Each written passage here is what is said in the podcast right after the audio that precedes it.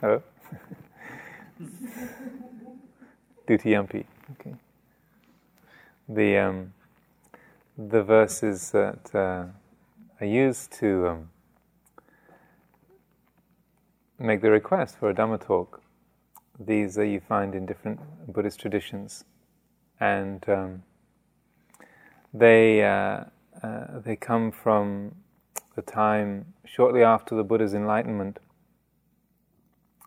where reflecting on the insight that had arisen, his insight into uh, the true nature of reality. And the thought was that this is so subtle, this is so abstruse, this is uh, so hard to see, this has taken me so long and such uh, extraordinary amount of work over the ages to um, to cultivate the, the way to, to seeing this that no one else is ever going to understand it. There's no point me even trying. I, you know, I'll just kind of go meditate on my own and uh, not bother trying to explain this or teach anyone. And so then uh, this thought that had arisen in the mind of the Buddha, this, this uh, um, motivation towards uh, inactivity, of, uh, of uh, not trying to teach, found its way through the ether and was overheard by this uh, Brahma god called uh, Sahampati, who was the um, the Brahma Sahampati is like the the the uh, governor of the universe, a CEO of this particular realm of the uh, they call the uh, the Chakavala. And so then um, Sahampati, hearing this thought, um, realizes that uh, this is, uh, uh, after all these eons of, of um, development, the whole career of the Bodhisattva uh, and his potential to be able to help other living beings is going to be lost because of this thought, like, no one's going to understand it. So he thinks, quick intervention. So he beams down from the Brahma realm and appears in front of the, the Buddha and says, um, uh, There are some beings in this world uh, who have only a little bit of dust in their eyes. Yeah, it's true. There are a lot of us are, are pretty thick and pretty lost and and buried uh, in our confusions. But there are some with only a little bit of dust in their eyes, and for the sake of those, you know, please teach the the Dhamma that you've understood. So the Buddha, then using his um, extensive uh, psychic abilities, and cast his vision around the world and said, "Yeah, yeah, you, he's right. There are there are some beings with just a little bit of obscuration, a little bit of dust in their eyes, and they are they are ones that will understand. So then he he uh, undertook his uh, career of teaching and travelled uh, around uh, India for the next forty five years, in, uh, imparting that that very understanding. And we, uh, two and a half thousand years later, are still benefiting from the uh, the uh, um, proactive role of uh, the Brahma Sahampati. So we should be very, very, grateful to that particular being. And so this is the way that uh, Dharma talks are always, uh, well, not always, but usually requested, is that. Um, rather than Buddhism being a, a kind of a proselytizing religion, where one is sort of standing up on the soapbox and saying, "Let me tell you all about it," This is the greatest thing you've ever heard. You know, do this and you'll be fine. Uh, it's like it has to be coaxed forth. Like you know, sort of we'd all just sort of sit here silent and then, please tell us something. Tell us something. We've been sitting here for days. Well, all right. so it's a, it's it's like a um, the impetus is coming from the interest, the appetite of the listeners, rather than from the um, enthusiasm of the speaker or the missionary zeal of the of the speaker. So a, it creates this kind of dynamic uh, that's uh, persisted over these centuries. So um, during the last uh, day or two. Um, during the question session yesterday and during some of the interviews, it's uh, come up. We talked a bit about um, the relationship between you know, feeling, and desire, uh, about becoming, and uh, talked a little bit about dependent origination. So I thought I would uh, say a few things about that this evening, if, of course, if there was an interest. um, so, uh, one of the the uh, unique things about about Buddha Dharma, and again harking back to the time of the, the Buddha's enlightenment, was um, this particular teaching, the uh, the teachings on dependent origination, and uh, it was uh, during, in a way, his enlightenment was uh, was the insight into this very process.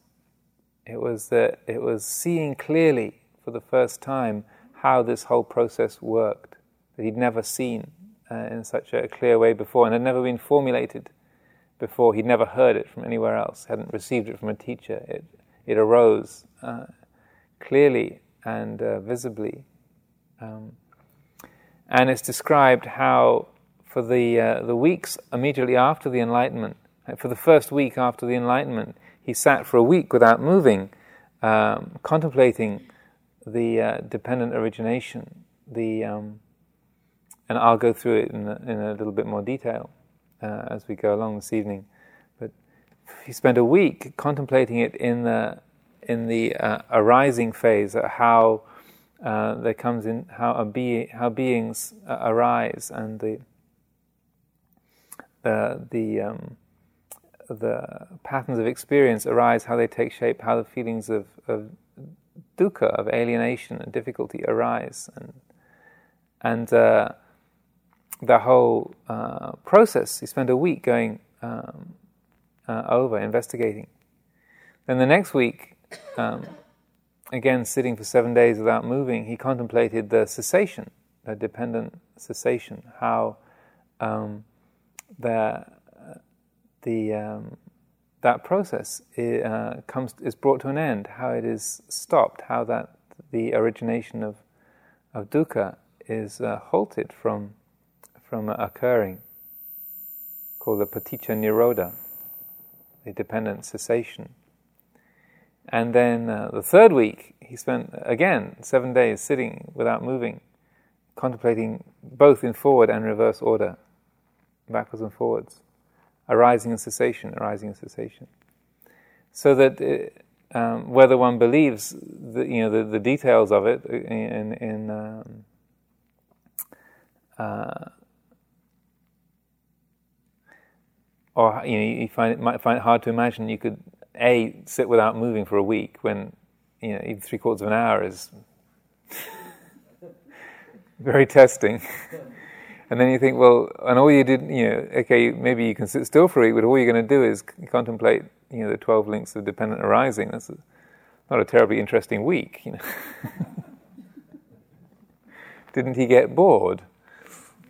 But um, what uh, what it's describing is he was investigating the very fabric of experience, the very fabric of being, how beings come into existence, how that whole you know, conundrum of our existence as humans, the whole the uh, the experience of not only this time but of, of, of many many previous lifetimes of how the whole thing, the, the the array of experience, how it emerges, what causes it, how it arises and how it ceases, and the interrelationship of all the different pieces of the puzzle.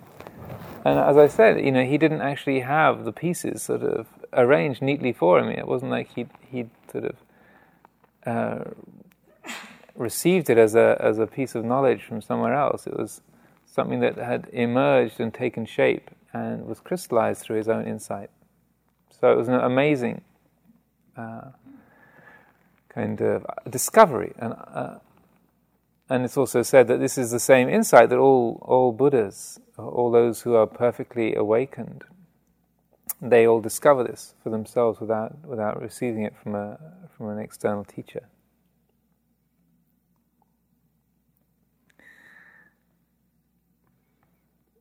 the um, one of the the uh, uh, unique features of Buddha Dharma is also that, um, that whereas most religions have some kind of creation myth, um, all religions uh, are, uh, in a way, faced with, a, with several different questions, which you can boil down to a couple of key ones, which is, which are, uh, how did we get here? How did I get here? And what am I supposed to do now? yeah. And that uh, whereas in most religions they, they answer these questions, um, like where do we come from? Where are we going, in terms of um, like a creation myth, a creation story. You know, how, how the universe was created, how the whole thing came into being and whether it's a, the, the biblical story of, of uh, Adam and Eve in the garden and God creating you know, heaven and earth, or you have any of the other thousands of creation myths from cultures all around the world, um, that's uh, you know, very, very common, um, you know, almost standard for every religious form. Um, and uh, say in the Christian tradition, the the um, the the answer or the the um, the pointer to you know where we're going or, or, or what we're supposed to do now is is uh, exemplified by the story of Jesus and the the, uh, the, crucifixion and his teachings about the, the kingdom of God.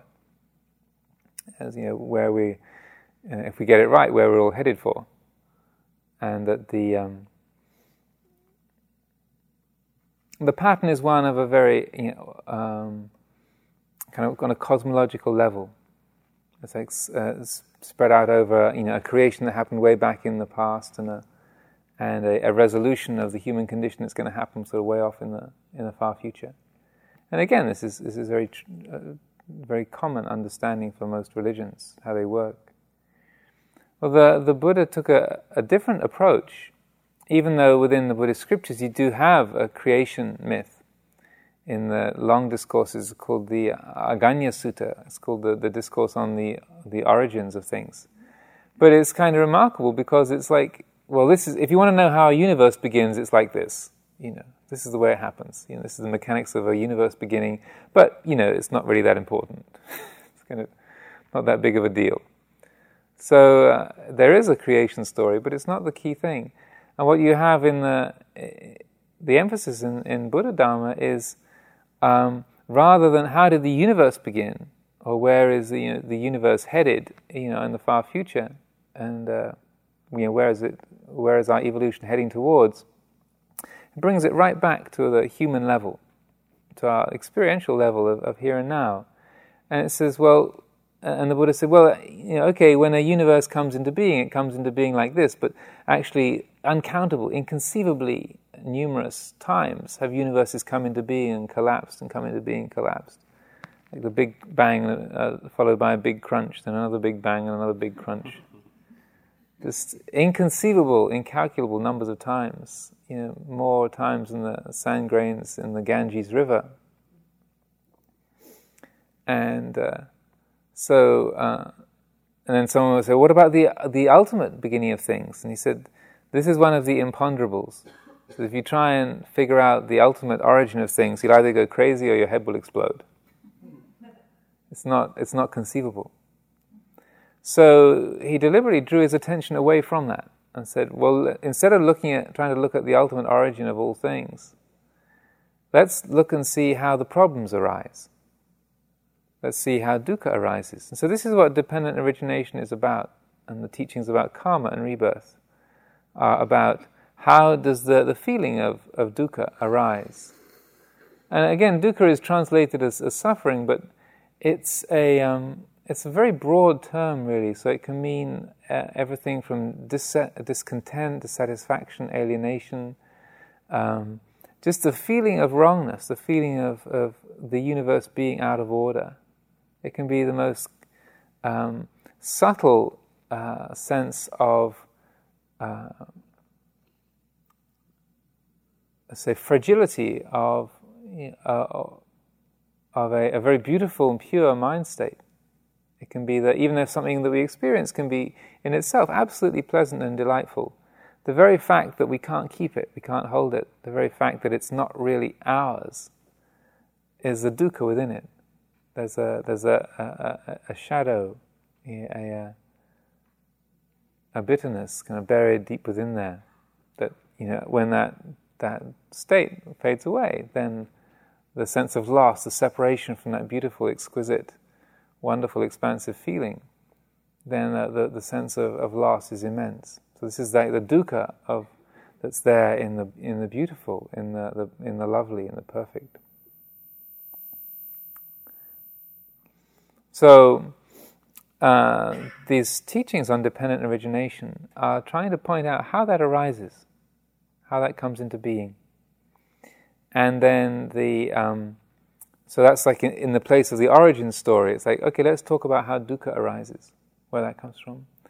And then similarly, in terms of, uh, of um, where we're going or, or where, uh, where the universe is headed, again, the Buddha so, you know, treats it in exactly the same way. This is the paticca nirodha, the cessation. This is the looking at how that difficulty, that, that, that uh, dukkha is resolved, how it's, how it's uh, abandoned, how it's um, transcended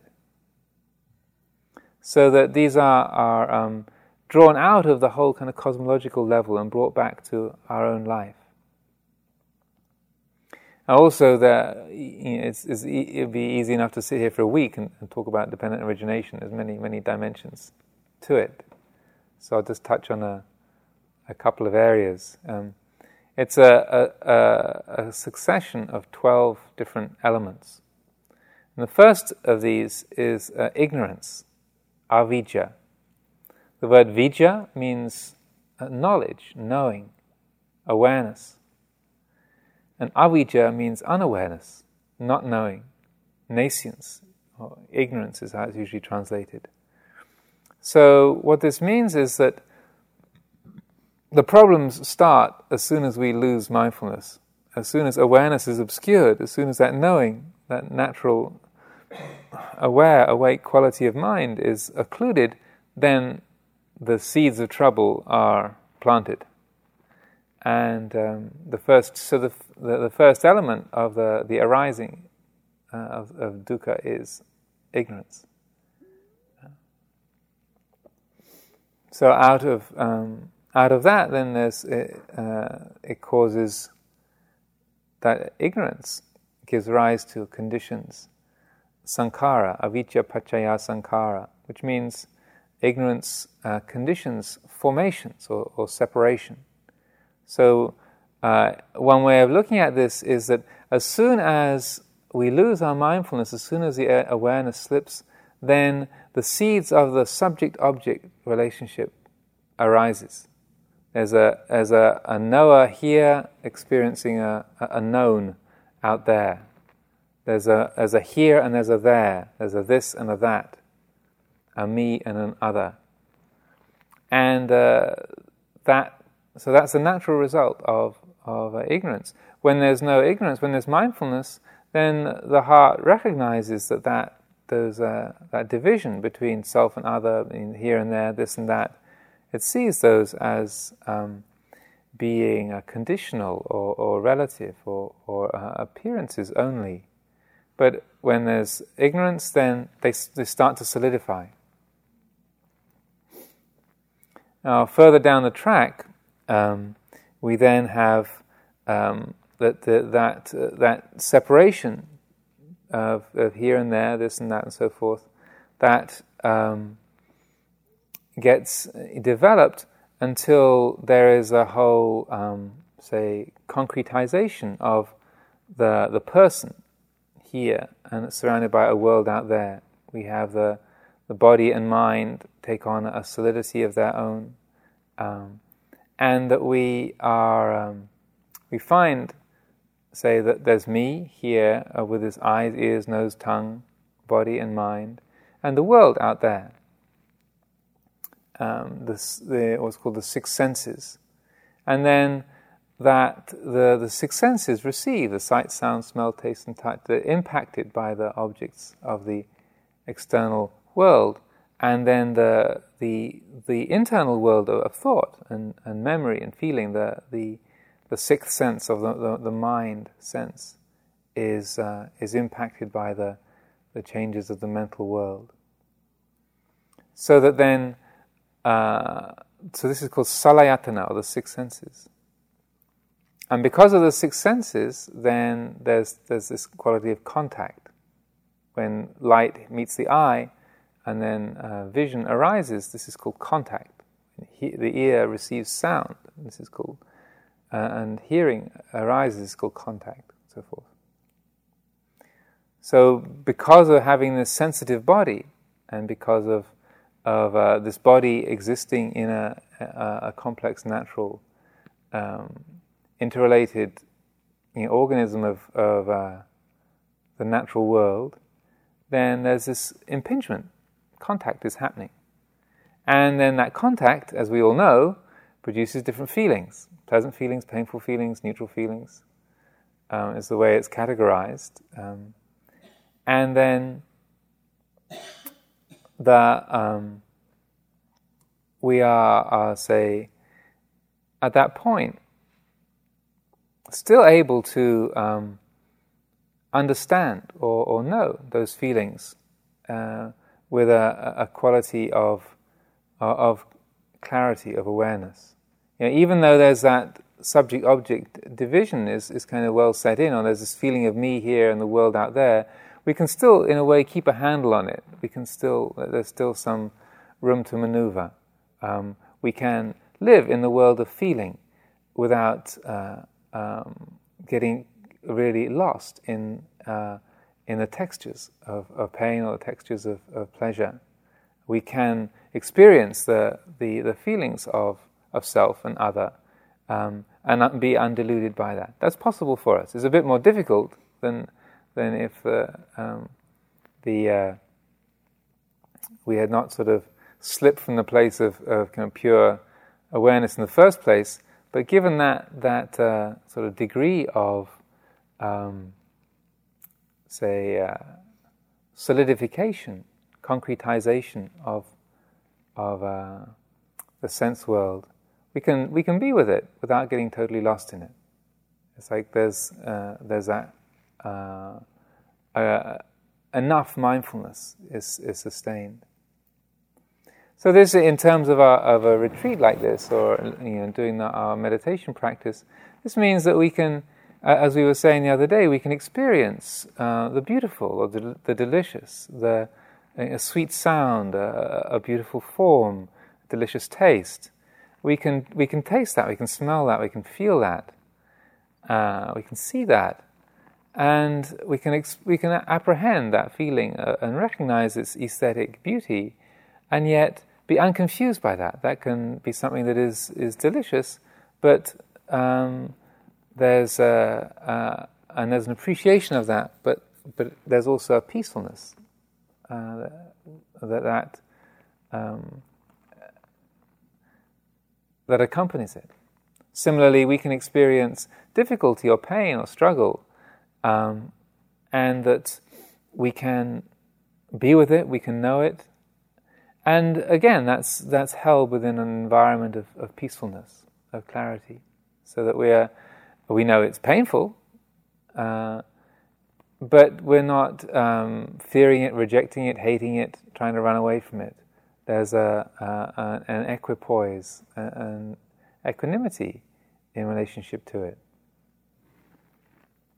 So, as long as we can sustain our mindfulness just at the, at the level of feeling, then basically we're doing fine.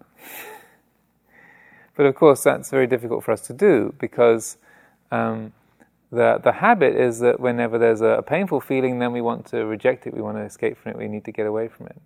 There's a pleasant feeling, um, then we want to pursue it, we want to keep it, we want to get more of it, we want to capitalize on it. And if there's a neutral feeling, it's really boring and we're not interested in it, so we, we doze off.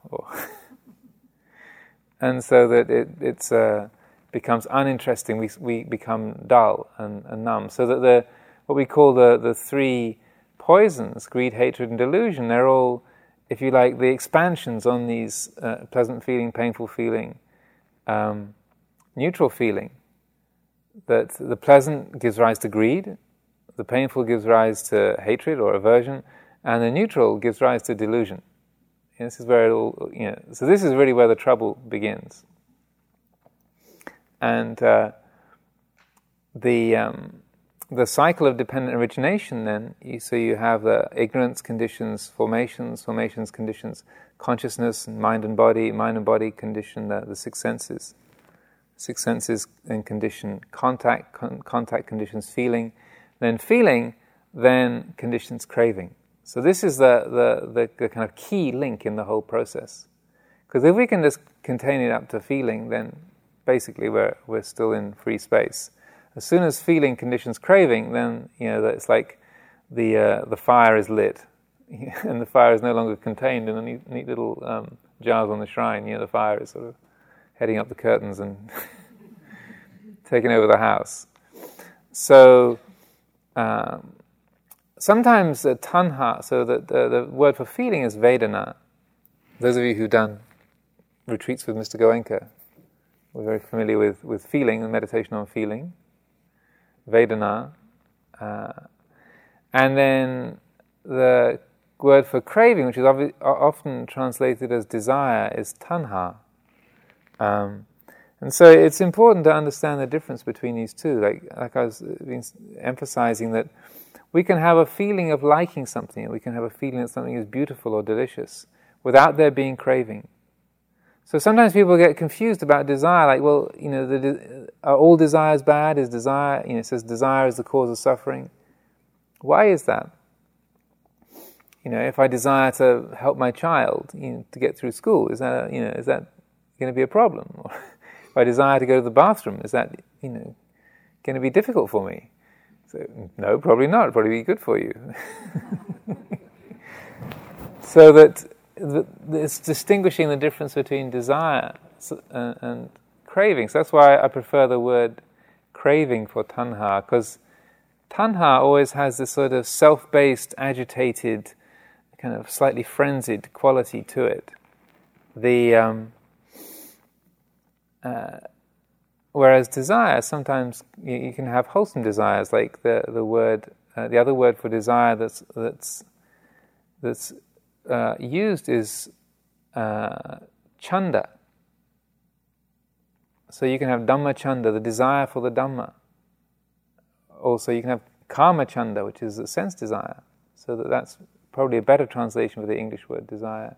But tanha, it's impossible to have any kind of wholesome uh, association with that. You can't, you can't have craving for enlightenment. You're craving for, for goodness. the words don't really go together. So tanha really has that agitated, self-based uh, quality to it. So then tanha leads to, to clinging. So just as the, the, the mind latches onto a, you know, you know we, we, we see an object and I think, that's quite a beautiful little clock. Then tanha is, hmm, I want one. I want it. And then, so that's the sort of, you, you've somehow the universe has collapsed to this one thing. And that we've suddenly gone from a state of, when we're living in the world of feeling, we're, we're in a state of wholeness. As soon as we move into craving, then we're in a state of lack. It's like, I'm now missing this clock. The universe is missing this piece. And if, if I get to own this clock, then I'll be complete. I want it. So then there's the craving, and then clinging is like taking hold of it. it is like the the commitment to that pursuit. So there's a like a, a moving out towards the, the object. Then so clinging is upadana, uh, and then grasping.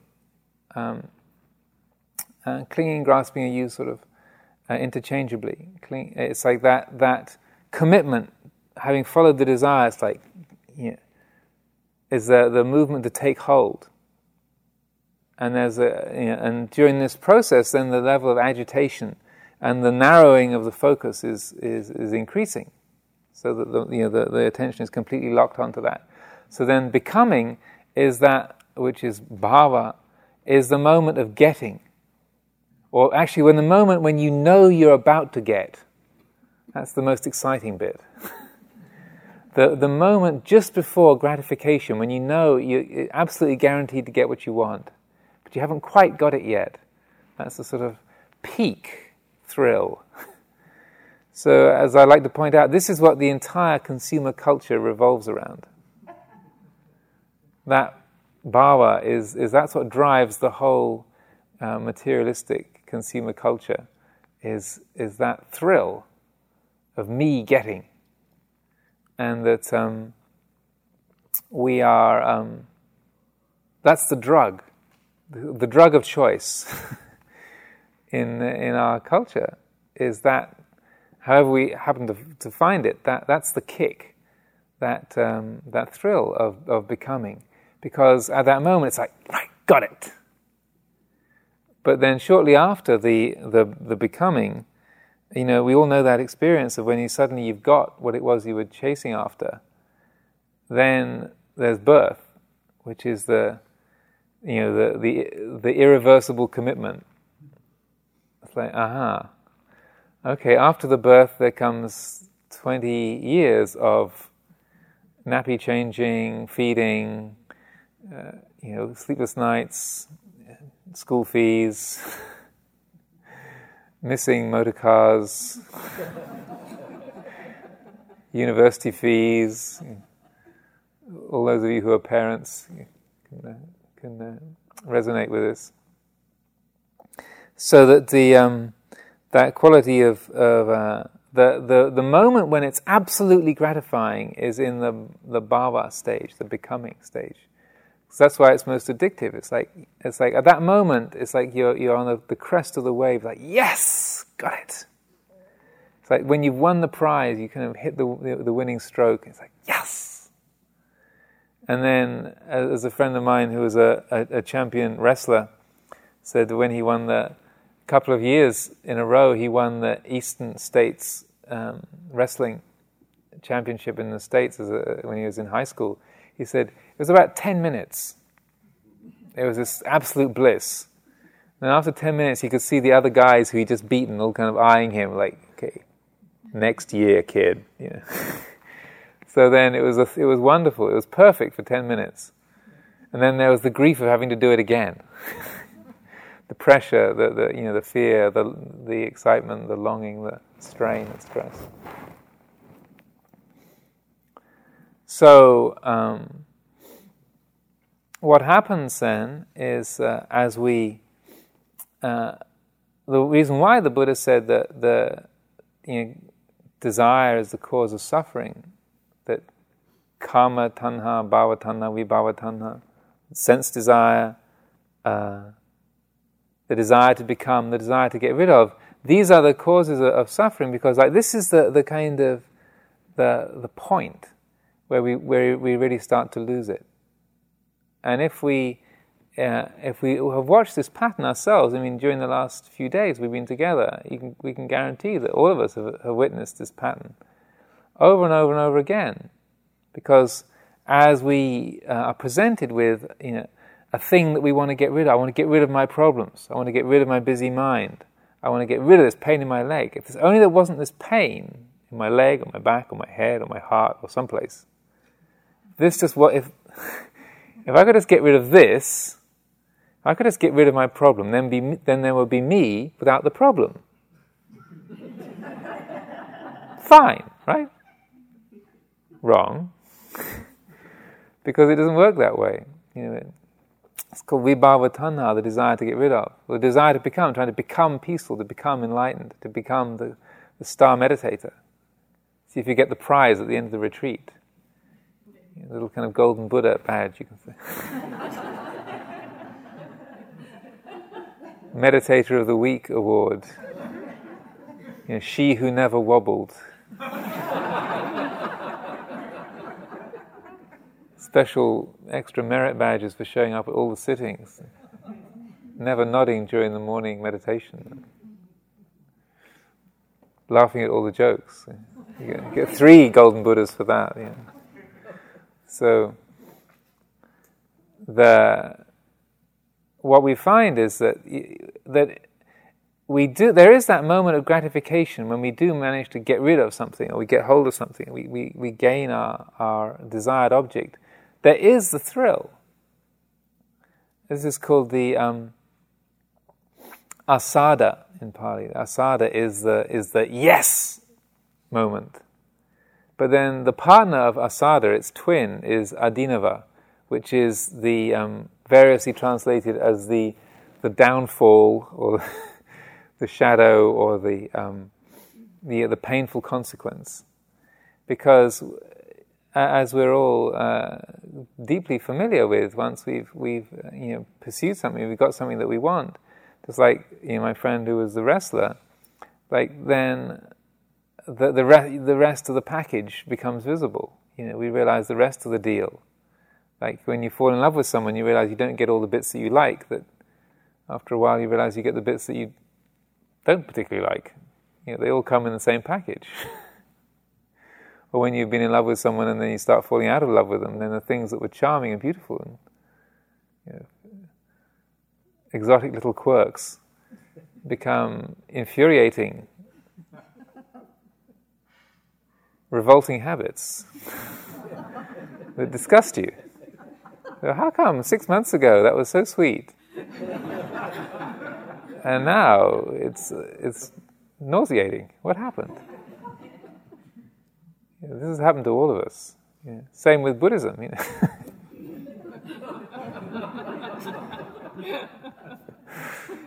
you know the, we were just talking at tea time about how you know when we people hear the Pali chanting for the first time, they say, "Oh wow, that's so amazing! That's the most beautiful, that's the most wonderful thing I've ever heard. It's so inspiring. That's incredible. That's fantastic. It's marvelous." You say, "It is." Our chanting? Are you sure? You know, you've been doing it for 20 years, it got so familiar, and you just, you know, it's just uh, lost its zing. You know, you, oh, interesting.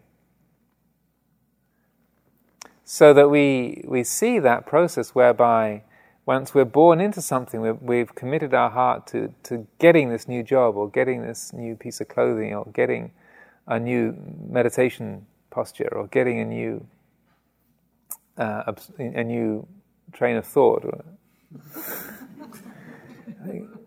and then it uh, it gets boring. It gets stale. It's like oh, or you get the you get the the um, the credit card bill. You know?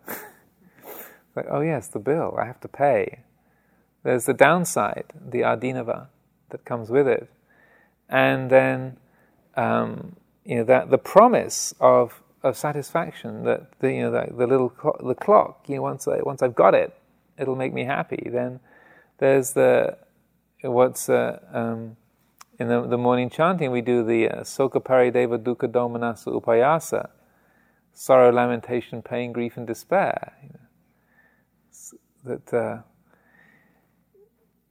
the uh, characterizes that feeling uh, of of disappointment of, of this kind of desert feeling, the heart in the desert, of, of, of loss, of lack, of incompleteness, that it can only sustain that thrill for a little while. You know, it can be you know, some time, but it, uh, it, it necessarily has to fade. That's the way the, the laws of nature work.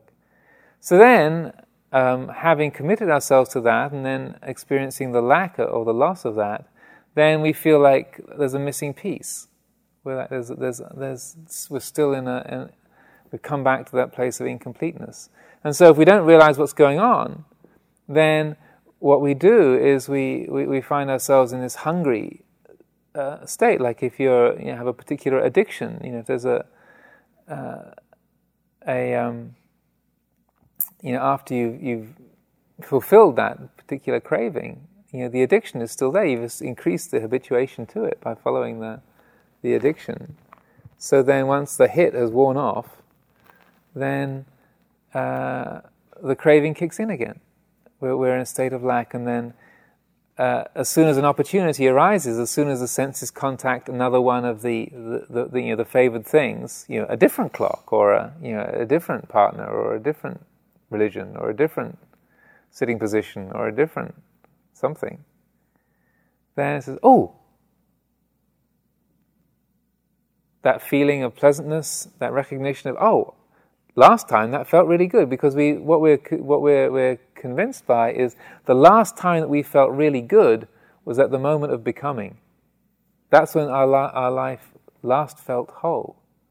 So that then, even though this particular thing has just failed me, it's like, whoa, maybe this one, maybe the next one, maybe that that'll uh, make me complete.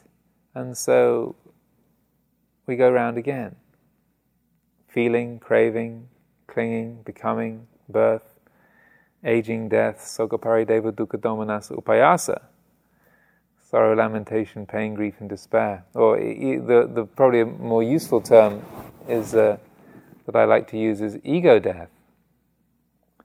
Like the ego dies, like I die, like that feeling of of uh, kind of barrenness and and and sort of pain in the heart, hunger of the heart. So this is what we mean by karma and rebirth. Karma means literally means action. Rebirth is the is this whole process, being reborn into things. And then as long as we don't recognize that process, like feeding that addictive cycle, then whatever it is that we're, we're I mean, and of course, m- most of us have a whole array of different rebirth cycles going on at any one particular moment whether it's around um, our career, our relationships, our mind states, our meditation practices, our food, uh, whatever. You know, we, you know, all of us have our whole you know, interlocking galaxies of these things revolving. Um, and so this is what the Buddha pointed to. This is the rebirth cycles that that that continually recreate the quality of dukkha in all its dimensions, in all its different places in our life. Uh, and that's the bad news. So that's like the, the, the cause of suffering. Dukkha samudaya.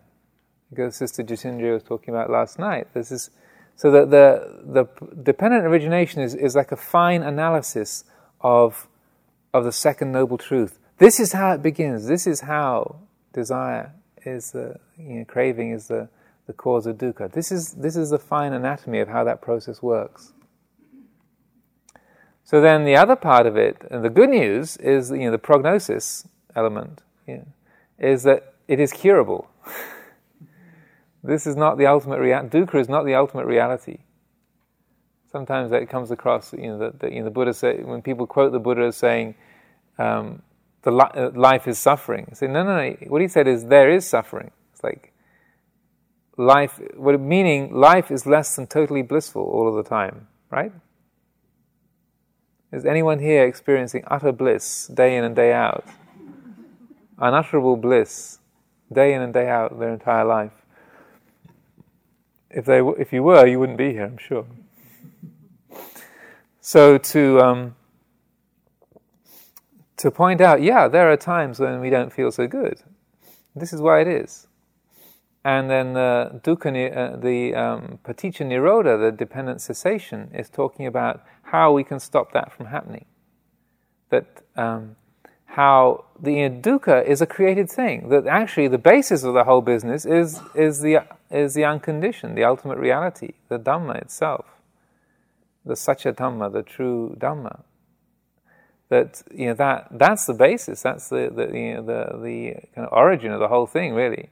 But because that gets uh, missed because of, of ignorance, that they, the, the cloudiness that's a result of past karma, that then the whole cycle kicks in. So if we uh, take it back to the very beginning, if we uh, don't allow, or if there's no ignorance, then we experience that the you know the bliss of of the Dhamma, the beauty of, of, the, of the true reality of things, the heart awake to its own nature, the Dhamma, which is our own, our own, the nature of our own being, our own heart, aware of its own nature. So ideally, sustaining that quality of, of, of pure awareness, then the, the whole you know, dukkha generating cycle doesn't arise. It doesn't, doesn't have a chance to begin. Um, and then, if it's already begun, if you're already kind of a few notches down the down the sequence, then um, it, uh, it, we, we have to work with, with wherever we've got to, so that uh, uh, the more acute our mindfulness is, then we can begin to notice that as soon as there's ignorance, as soon as there's that you know the loss of mindfulness, then the subject-object relationship appears. There's a, a person here, a, a knower here, and a known out there. It's not just the the um, subjectless, objectless awareness, and we can take that as a sign if the if our attention is is is sharp enough. Just that basic duality arising is the clue. It's like, wait a minute, wait a minute.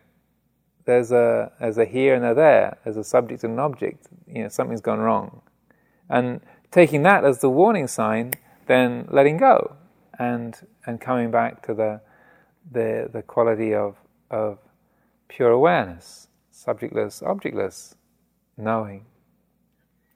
If we're further down the track than that, um, down at the level of, of contact and feeling, similarly, we can.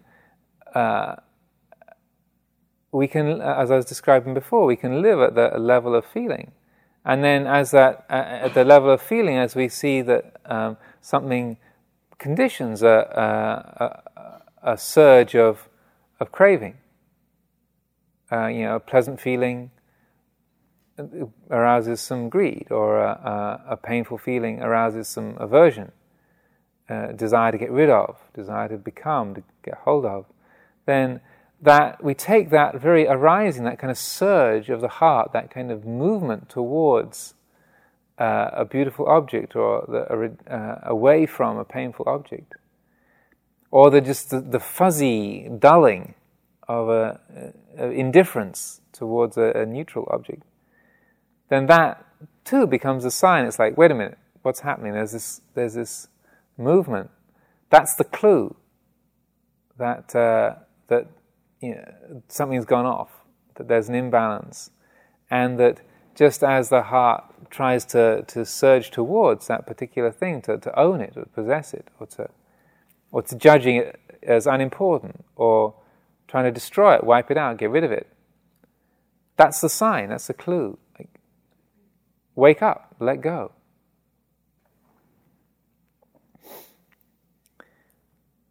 The um, the further we are down the track, then the, the more difficult it becomes to, to get off the train. It's like once the, you know, if the train isn't moving, it's a piece of cake. You know, you, get on and realize, oh, wrong train. You get off again.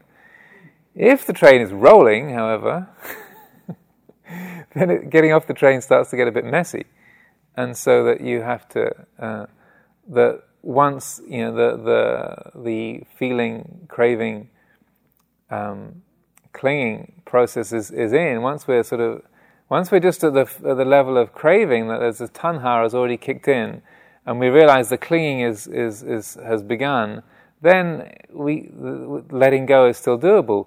When we're right at the becoming stage, there's a serious commitment is already in, in motion. So that then, uh, as we all know, when we're already surging towards that, you know, the, the, um, the desired object, and you like say you're in the in the, the food line and you realize there's like one last piece of cake left and you've been sitting there eyeing it wrestling like well i've already had two but that's going to go to waste. Nobody else is nobody else is going for it. And uh, you know after all you must be tired. You don't want to be wasteful.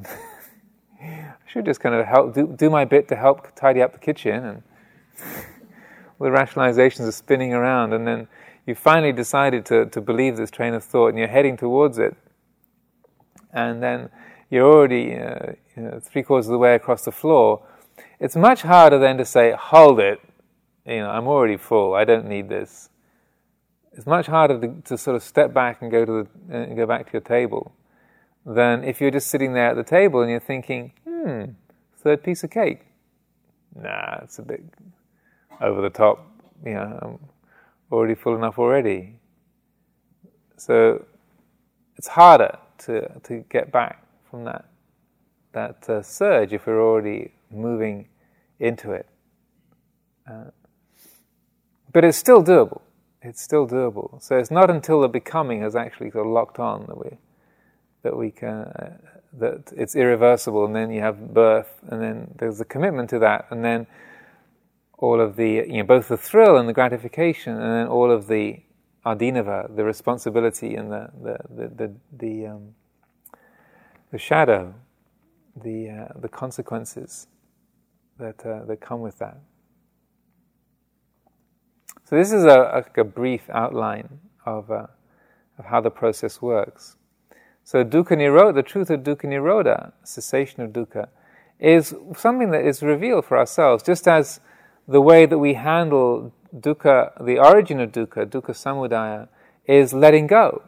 This is the basic, fundamental response to uh, to craving, is letting go when uh, we are talking about the dukkha nirodha, that, that cessation of suffering, when we break that cycle, when we don't allow it to uh, come into being, or we, we, we break the chain at the weak links, then um, the way that we cultivate that or develop that is to realize that. Now, oftentimes, when, when we, we say we let go of something, and in that moment the heart feels a quality of, of relief and and peacefulness.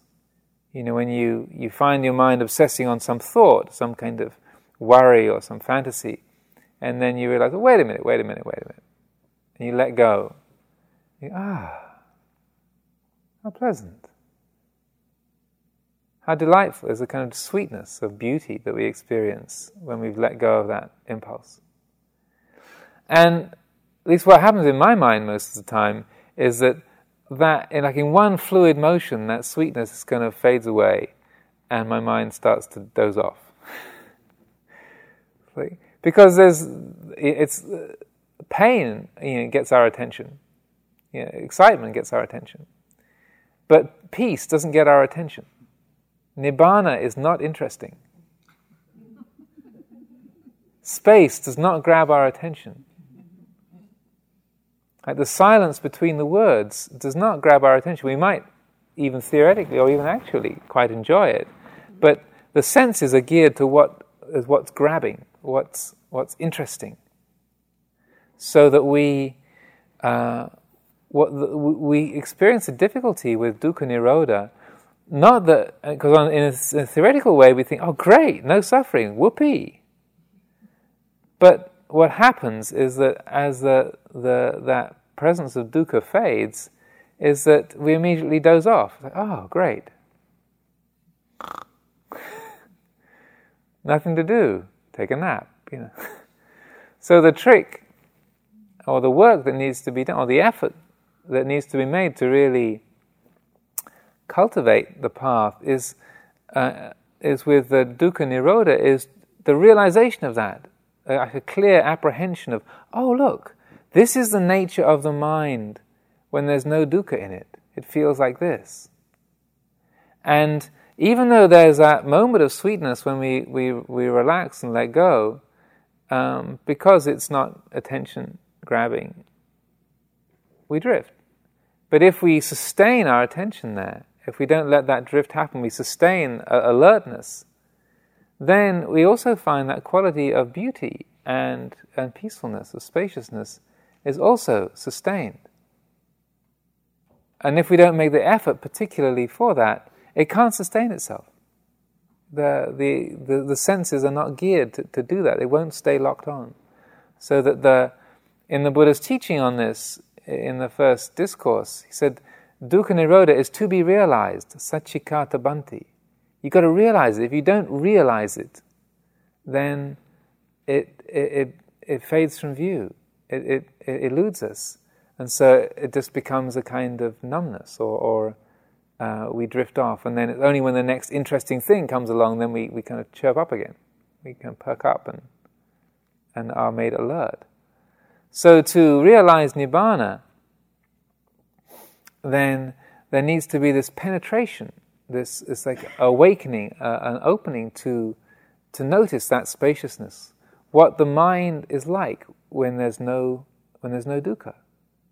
Holding, it's like noticing the space in this room, noticing the silence between sounds, noticing the, you know, the space between thoughts, really apprehending that. And just as when we, we, we find ourselves in a, in a room with nothing in it, or nobody in it, or nothing happening, if we stop and pause, then there's a kind of flowering that happens. Oh,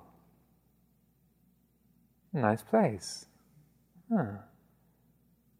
That we don't notice if we're just dashing through or we're just um, busying ourselves with looking at the decor and the you know the the uh, how the place is built or the the the objects in the room.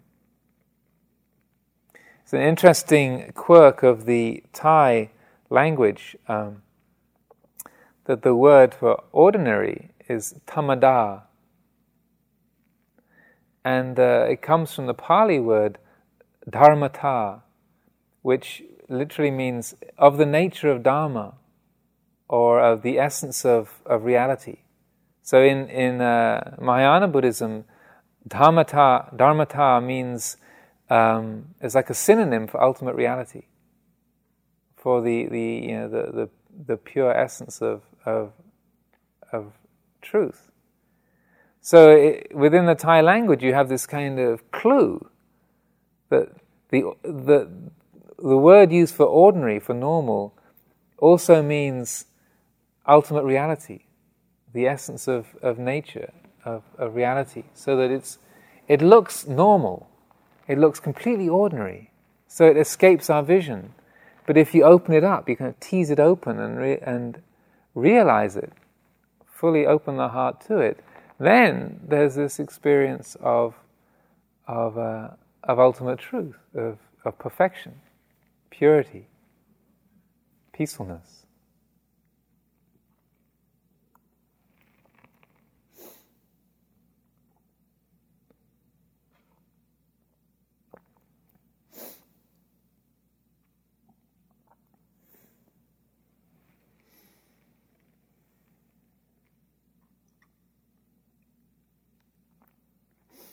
So the the last thing I thought I, would um, say this evening um, that uh, we um, we look upon the spiritual path and this kind of investigation into you know the origin, you know where we come from and and where we're going, you know coming from, you know, or that how dukkha arises, dukkha ceases. And it seems to be so much locked into what I can do with my life, and this is you know very much a, a focus of the Theravada approach is that you know, do everything that can be done with your life, and then all good will follow from that. That's the the uh, the kind of uh, subtext, the implication, the methodology. But the uh, the practices that we've been doing uh, each day, like sharing of merit, sharing of blessings, is a very important part. And I also mentioned the other day, this is expanded in the Mahayana Buddhist world into the whole bodhisattva vows of vowing to help all beings. And you notice when we do the sharing of blessings that we share the, the blessings of our life with, with all beings, with the, you know, the, good, the good ones, the neutral ones, and the, and the bad ones. Sharing the merit of your life with those who are friendly, indifferent, or hostile. You know, sharing the merit of your life with with uh, you know all of the, the people that that uh, you know that you hate, the difficult and uh, the, the, oppressors and the evil people of the world, the Joe Stalins and Adolf Hitlers, Pol Pot.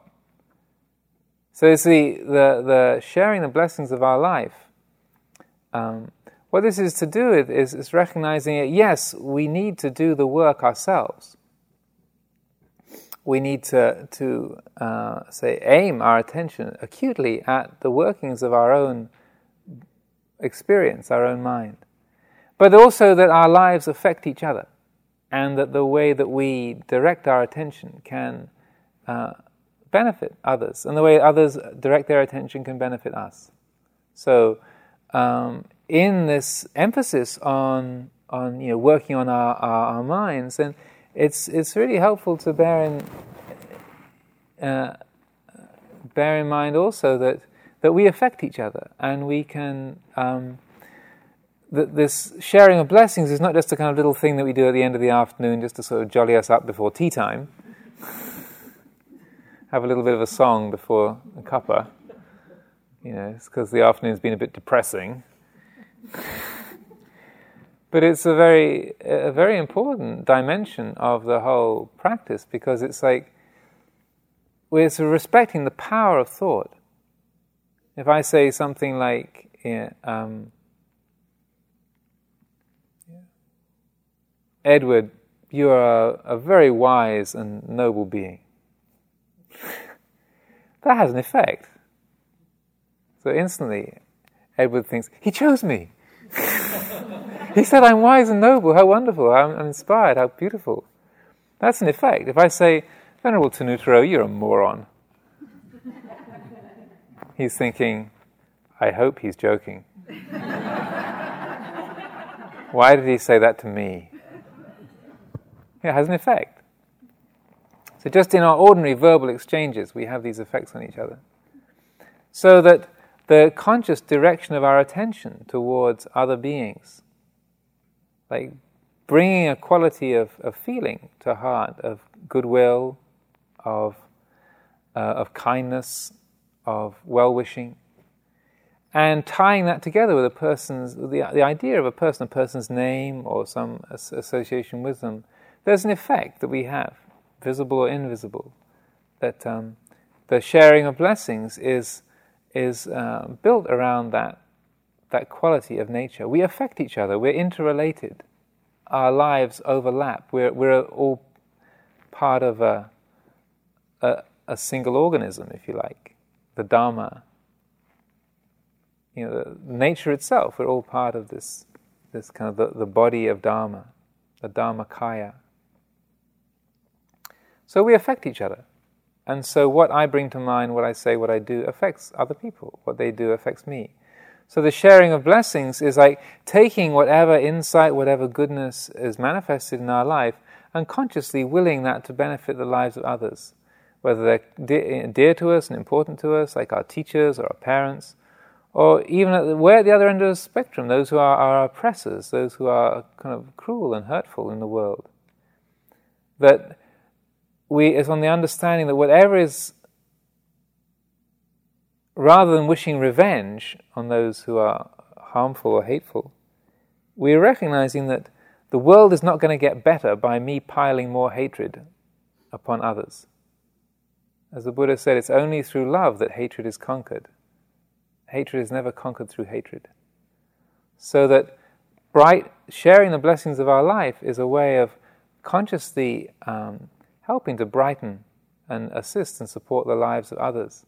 So that even though the focus of our work is on these very you know, acute areas of our own minds, then that a deliberate sharing uh, or well wishing, the, the, the distribution of whatever benefits, whatever good karma we've created, whatever beneficial elements of our being, um, to the welfare of others, then that in a way, respects that other dimension of our, of our nature, that it's not just um, me that I'm concerned about, but recognizing that if I do a lot of good for myself, if I develop insight and wisdom and kindness, unselfishness, then that benefits everybody.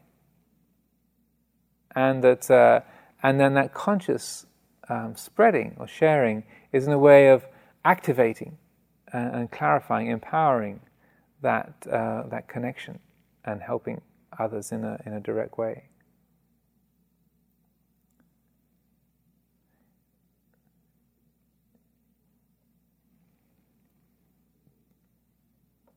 The Buddha said that if you took all of the, the wealth, the whole universe filled with gems, and offered it to uh, the Sangha with the Buddha at its head, there would not be so much merit in that as if uh, you practice loving kindness for the time that it takes to milk a cow, about 20 minutes. And the, uh, the merit that um, you develop, the good karma that you develop in practicing um, loving kindness for that length of time, is outweighed by uh, cultivating, by sustaining the insight into impermanence just for as long as a finger snap. So, just as a thought to leave you with this evening, is like just if just for t- just during today, if you've had one moment of a clear seeing of of uncertainty, impermanence, unpredictability, just a finger snap. That is uh, talking in terms of worth, to get materialistic. That is of, of greater value than an entire universe full of gems being offered to the Asanga with the Buddha at its head. Just, and then the consciously sharing that incredible, incalculable benefit with all other beings. What a wonderful way to end your day. What an amazing thing to do, to, to consciously wish all of that benefit to, to brighten and assist and support the lives of others. What an amazing, beautiful thing to do. What a, a wonderful aspiration, a wish to, uh, to offer to the lives of, of others. So, on that note, uh, we'll finish. Let's please take what is useful. Anyone?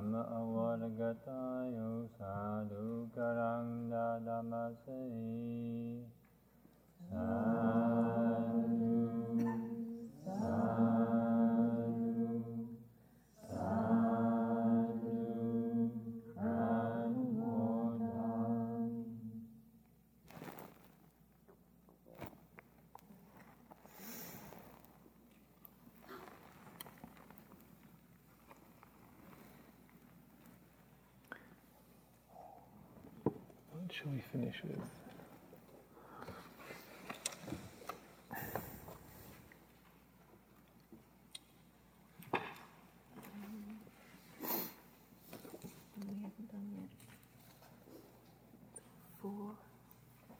Do it in Pali.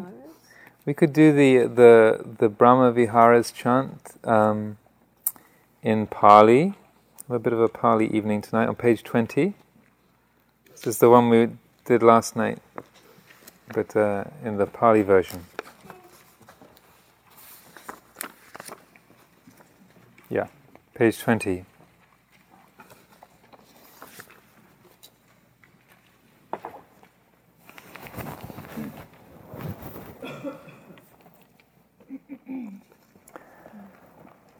Annamayang chaturapamanya obhasanang karomase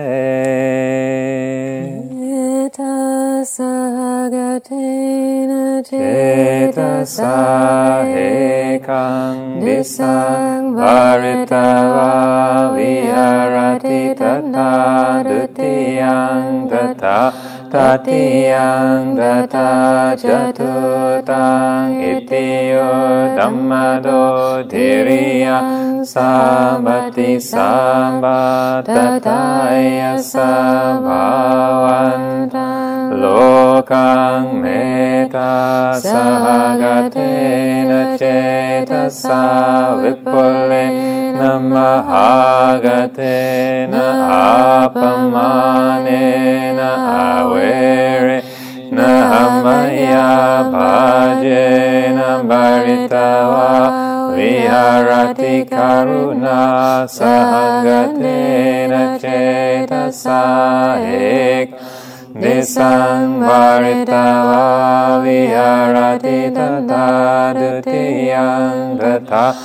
tatiyang data jatutang itiyo dhammado dhiriyang sabati sabbatataya sabhavanda lokang karuna sahagatena cetasa vipulena mahagatena apamanena ave Rena Hambaya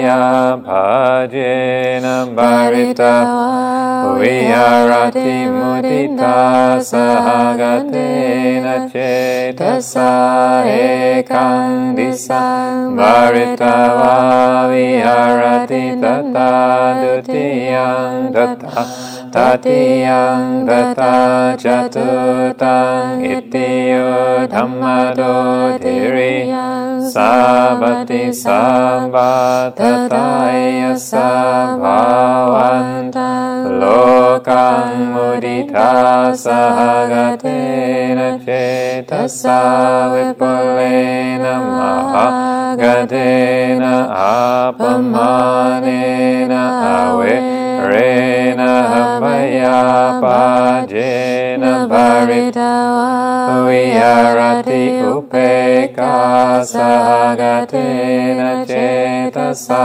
เอกังดิสังบาริตาวาวิหารติตตาดุติยังตตาตติยังตตาจตุตังอิติยธรรมโดติริยังสาบติสาบาตตายสาภาวันตังโล Upeka Sahagatena Cetasa Vipulena Mahagatena Apamanena Averena Abhaya Pajena Paritawa Viharati